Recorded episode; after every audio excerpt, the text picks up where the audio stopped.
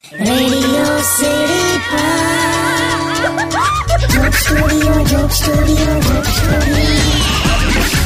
back radio city joke સ્ટુડિયોમાં આપનું સ્વાગત છે. કાકા હા. જો કે આ બે હજાર વીસ નો આમ છેલ્લો એપિસોડ કહેવાય. હા.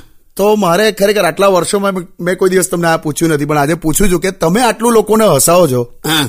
પણ તમને ક્યારે હસવું આવે આમ? જાણે આમ તમને આમ મજા કરવી હોય આમ. એટલે મારી આસપાસ કિસ્સા જ એટલા બધા બને છે ને બકા કે મને હજુ અમુક તો કિસ્સા મને યાદ કરીને શું આવે છે? એક તો મારા કાકા હતા.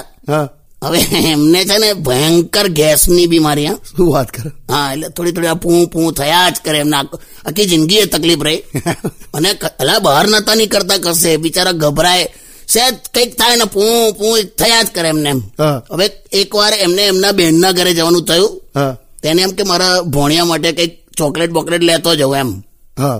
તે તો ગયા જ ચોકલેટ લઈને ગયા અને પેલો ભોણિયો દોડતો દોડતો એમની સામે આવ્યો ત્યાં કાકા જેવા વળ્યા ને અમે એને ચોકલેટ આપવા વળ્યા ને તો પેલું પેટ દબાયું ને તો પૂ પૂ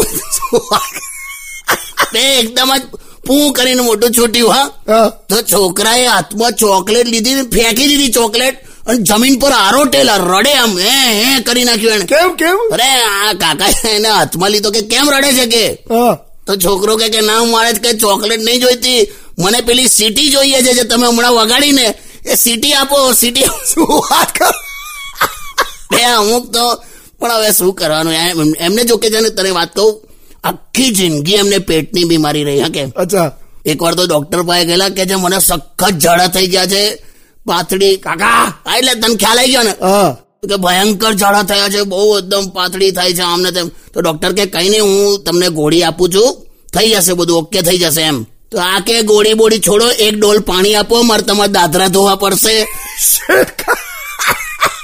છોડના આ બધી ગંદી વાતો છે મને હસવા કઈ નહીં તું અગાડ ગીત વગાડ. Stay વિથ કિશોર કાકા only on Radio City 91.1 Joke Studio, Joke Studio, on on